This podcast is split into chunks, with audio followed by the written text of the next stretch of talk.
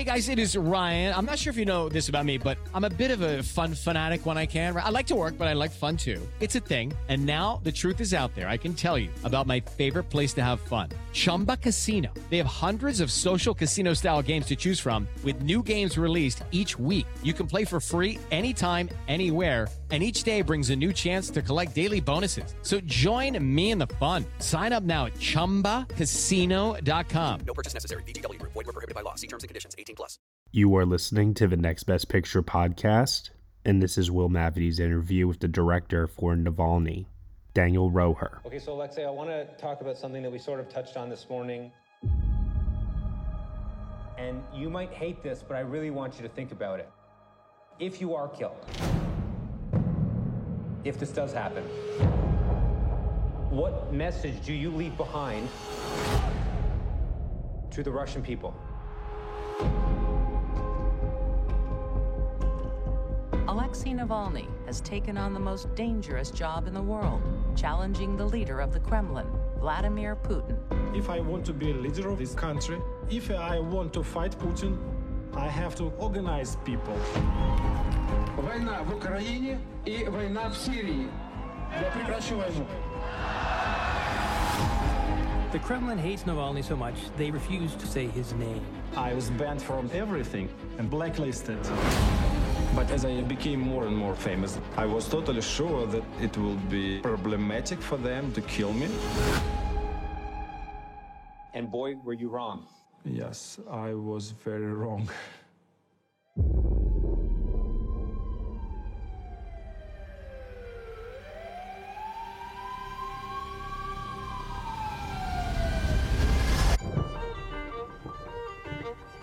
Navalny arrives at this hospital in Berlin. To have your dad, an opposition leader, being poisoned, it was literally like a book. Come on, poisoned? Seriously?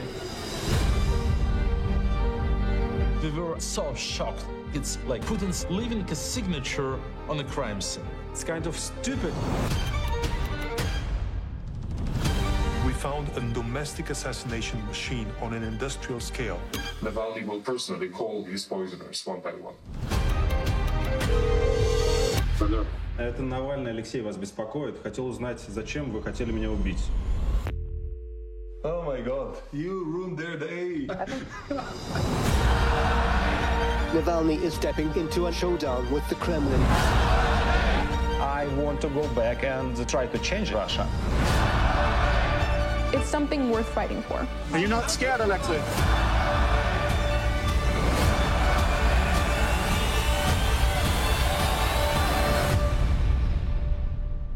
Поэтому бездействовать не надо. All right, well, Daniel, thank you so much. I, I doubt you or anyone had any idea just how timely this film was going to be releasing this spring.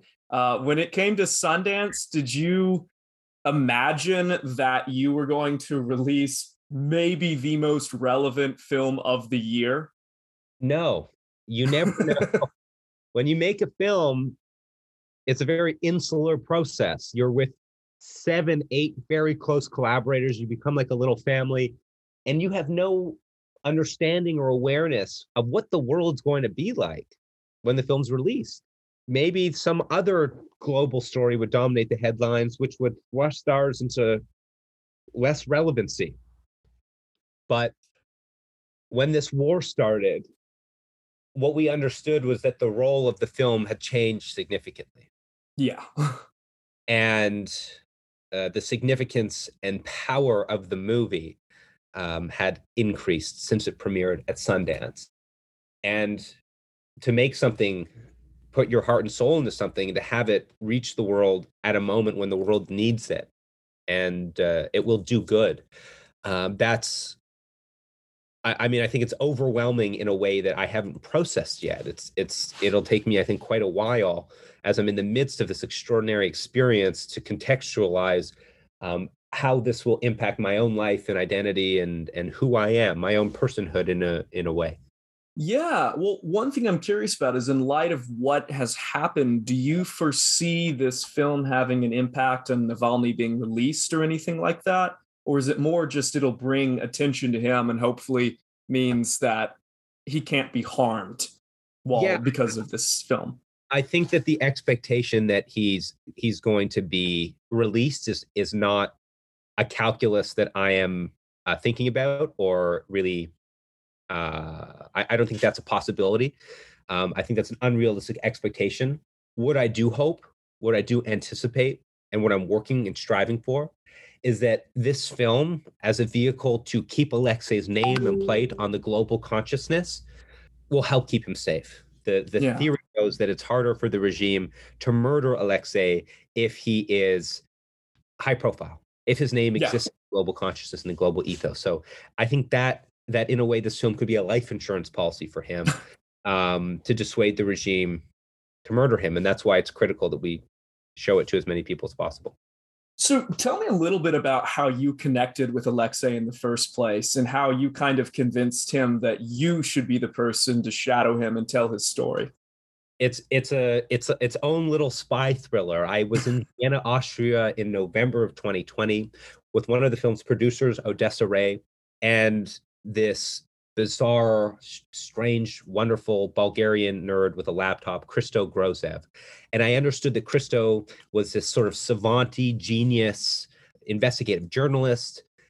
And one day he came in to a breakfast meeting we were having and he said, I have something else you might be interested in.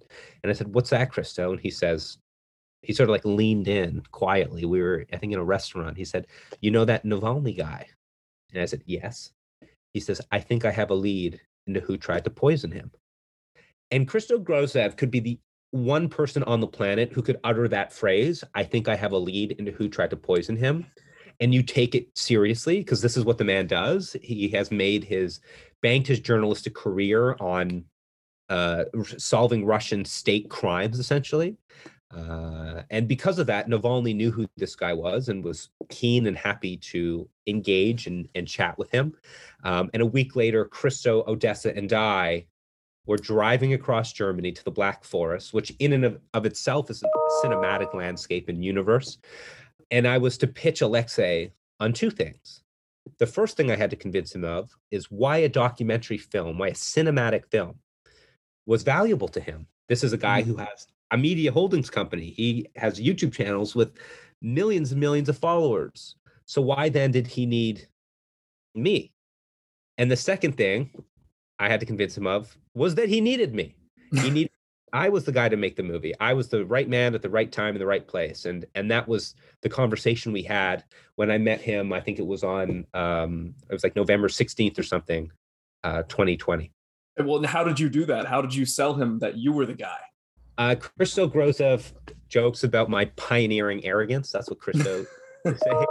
Um, but what I explained to Navalny was twofold. First, I had to delineate the difference between a YouTube video and a documentary. So, from Alexei's perspective, he was saying, Why would I make a documentary about this investigation when I could just make a YouTube video about it and put it on my YouTube channel? And I had to explain that a YouTube channel is more adjacent to broadcast news. A YouTube video is released now, it's for immediate consumption. And 10 million people might watch it tomorrow, but then they move on with their lives. Mhm. What I'm proposing, what I do is different. First off, it comes out in a year or a year and a half or two years. He envisioned a future where he might be locked up, he might be imprisoned in Siberia, and he needed some sort of vehicle to keep his name and his plight in the headlines. And what I explained to him is this film could be such a vehicle to keep his story relevant.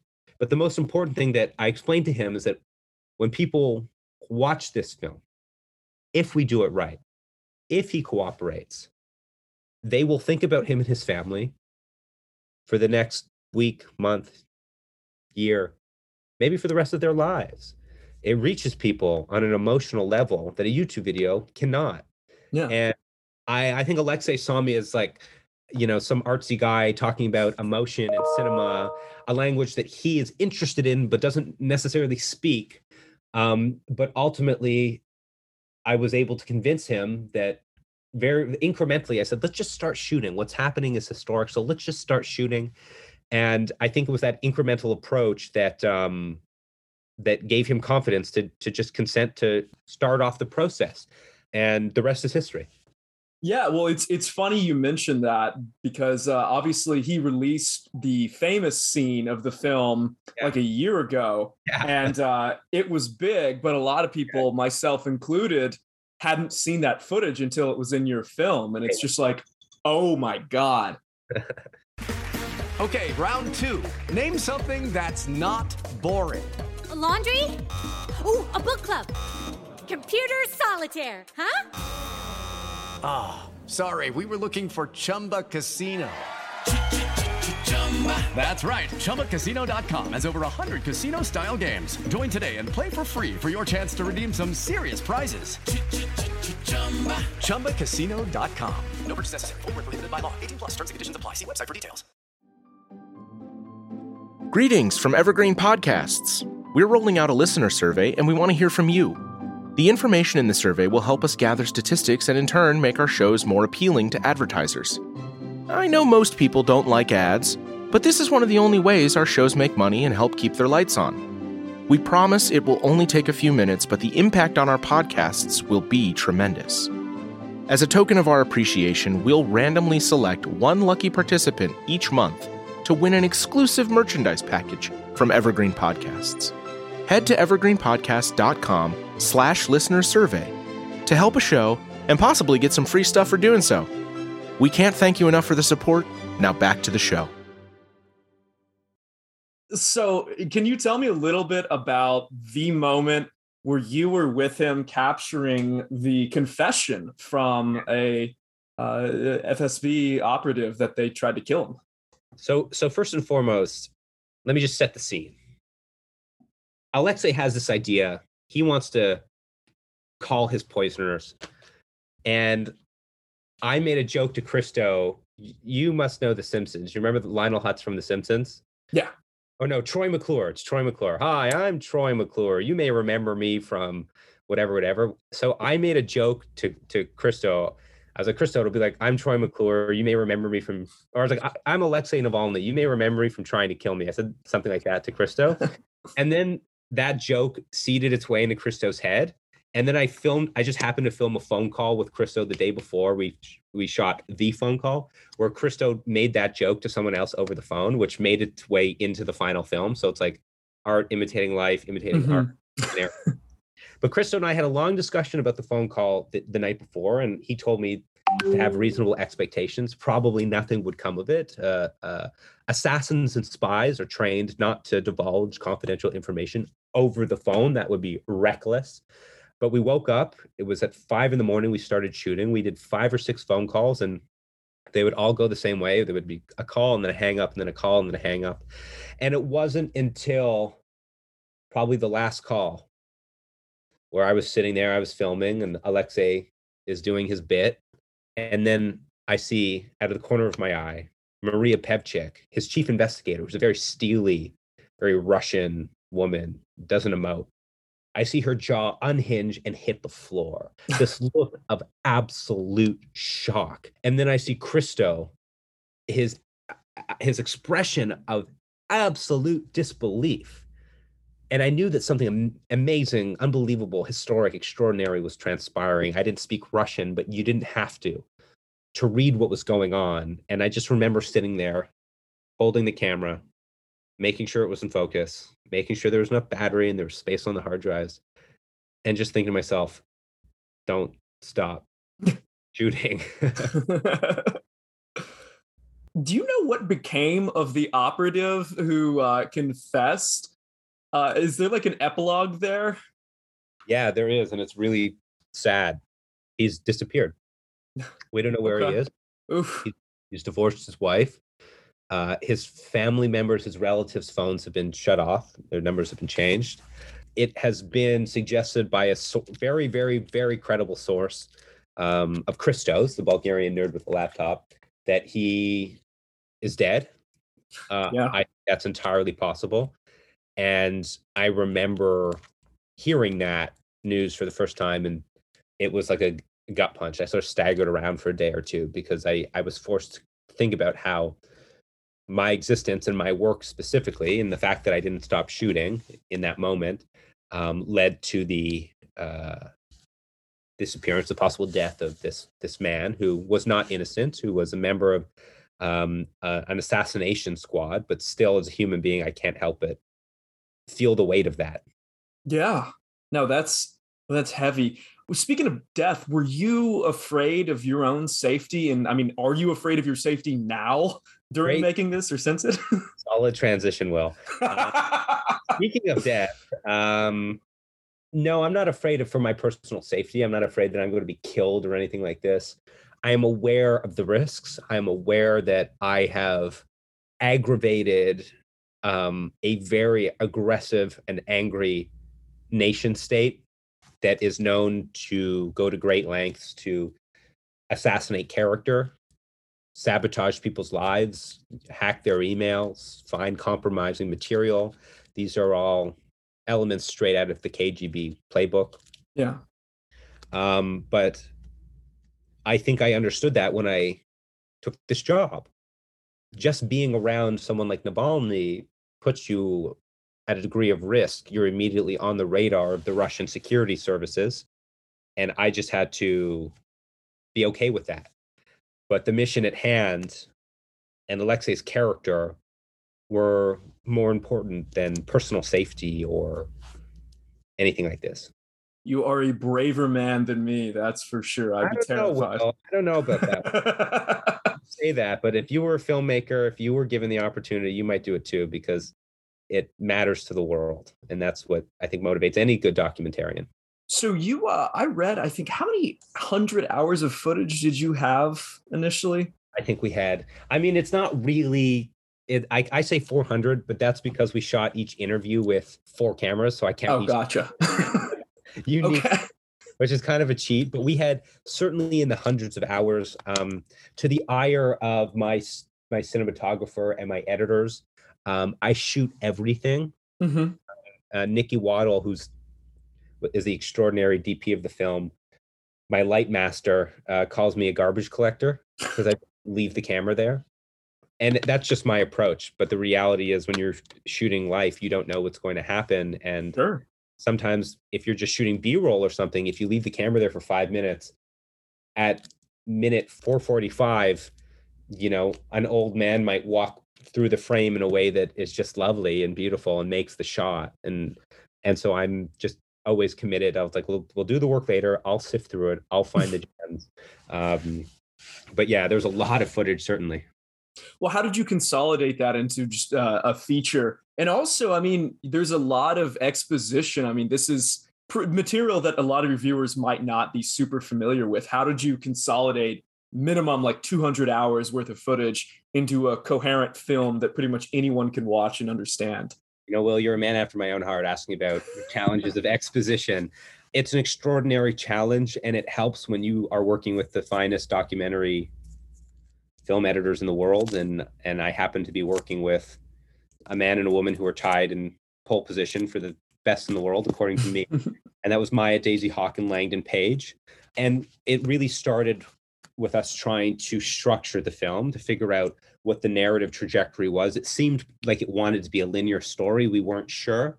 And I think the most critically challenging parts of the editorial process were the first seven minutes of the movie, the first act of the film, and then the last six minutes.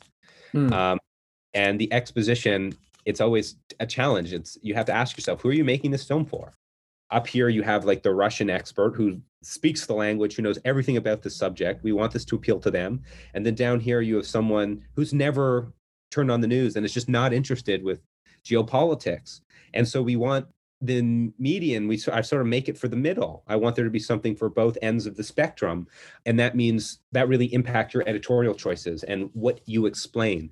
But certainly, when it comes to describing, you know, how the murder plot looks and how it how Christo unpacked it, I remember shooting that scene at this extraordinary cafe in Vienna called Cafe Sperl, the spy cafe. As That's awesome. And as we were on set, Christo was explaining it, and I would get him to to dial it back. You know, it's almost as if those YouTube videos where it's like explaining concepts to to like two year olds or three year olds. Right, right. Yeah, yeah. To explain it at the the most basic level, and I I remember turning around to the crew and asking one of the gaffers to explain it back to me just to make sure people are following along. Mhm. Um, and and once I had had it in a way that was like A, B, C, D, very easy to understand, I thought that we could construct a scene out of that material, and um, uh, thankfully, it it works in the movie. It really does. Uh, everybody I know who watched it is like, this speaks to me. It makes sense. It's very accessible. Well, I think we're about out of time, but before we go, uh, have you thought about what story you want to tackle next? Are you going to stick with Russia, or is there another topic you're interested in? Uh, there are a million other topics I'm interested in. It's it's challenging. It's like daunting to follow up this movie. Yeah. To follow this up is is is a fun challenge, um, and I think the way I'm approaching it is by thrusting my energy into projects that are so totally different. Mhm. Um, Mm, and that's what I'm excited about now is making a film that's like a completely different type of film from this one. Well, I, I can't wait to see what it is because obviously this is still the best doc I've seen so far this year, and it's you know it's it's a very important film, and I really appreciate you bringing it Well, to the world. And Will, I, I'm, I'm so grateful for that. And, you know, you're obviously a movie guy, so it means double coming from you. So thank you for that. Absolutely. All right. Well, thank you so much. Enjoy the rest of your week, and I hope you feel better. Thank you so much. I'm all good, Will. Take care. All right. Appreciate it. Hey everyone, thank you so much for listening to Will Mavity's interview with the director for Navalny, Daniel Roher, here on the Next Best Picture podcast. Navalny just had its world premiere on CNN a few days ago, but will be streaming on HBO Max on May 26, 2022. You have been listening to the Next Best Picture podcast. We are proud to be part of the Evergreen Podcast Network, and you can subscribe to us anywhere where you subscribe to podcasts. Be sure to leave us a review on Apple Podcasts and let us know what you think of the show. We really appreciate your feedback and your support, which you can also lend on over at Patreon. For $1 minimum a month, you'll get some exclusive podcast content from us. Thank you so much for listening, as always, and we shall see you all next time.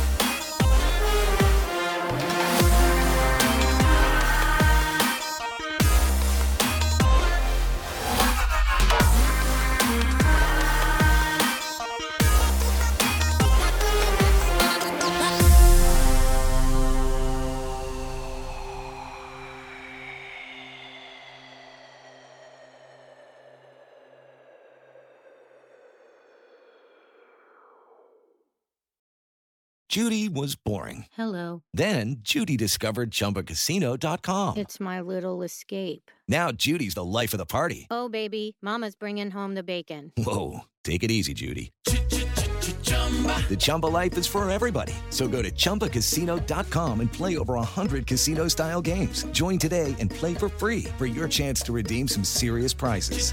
chumba ChumbaCasino.com. No purchase necessary. Void where prohibited by law. 18 plus terms and conditions apply. See website for details.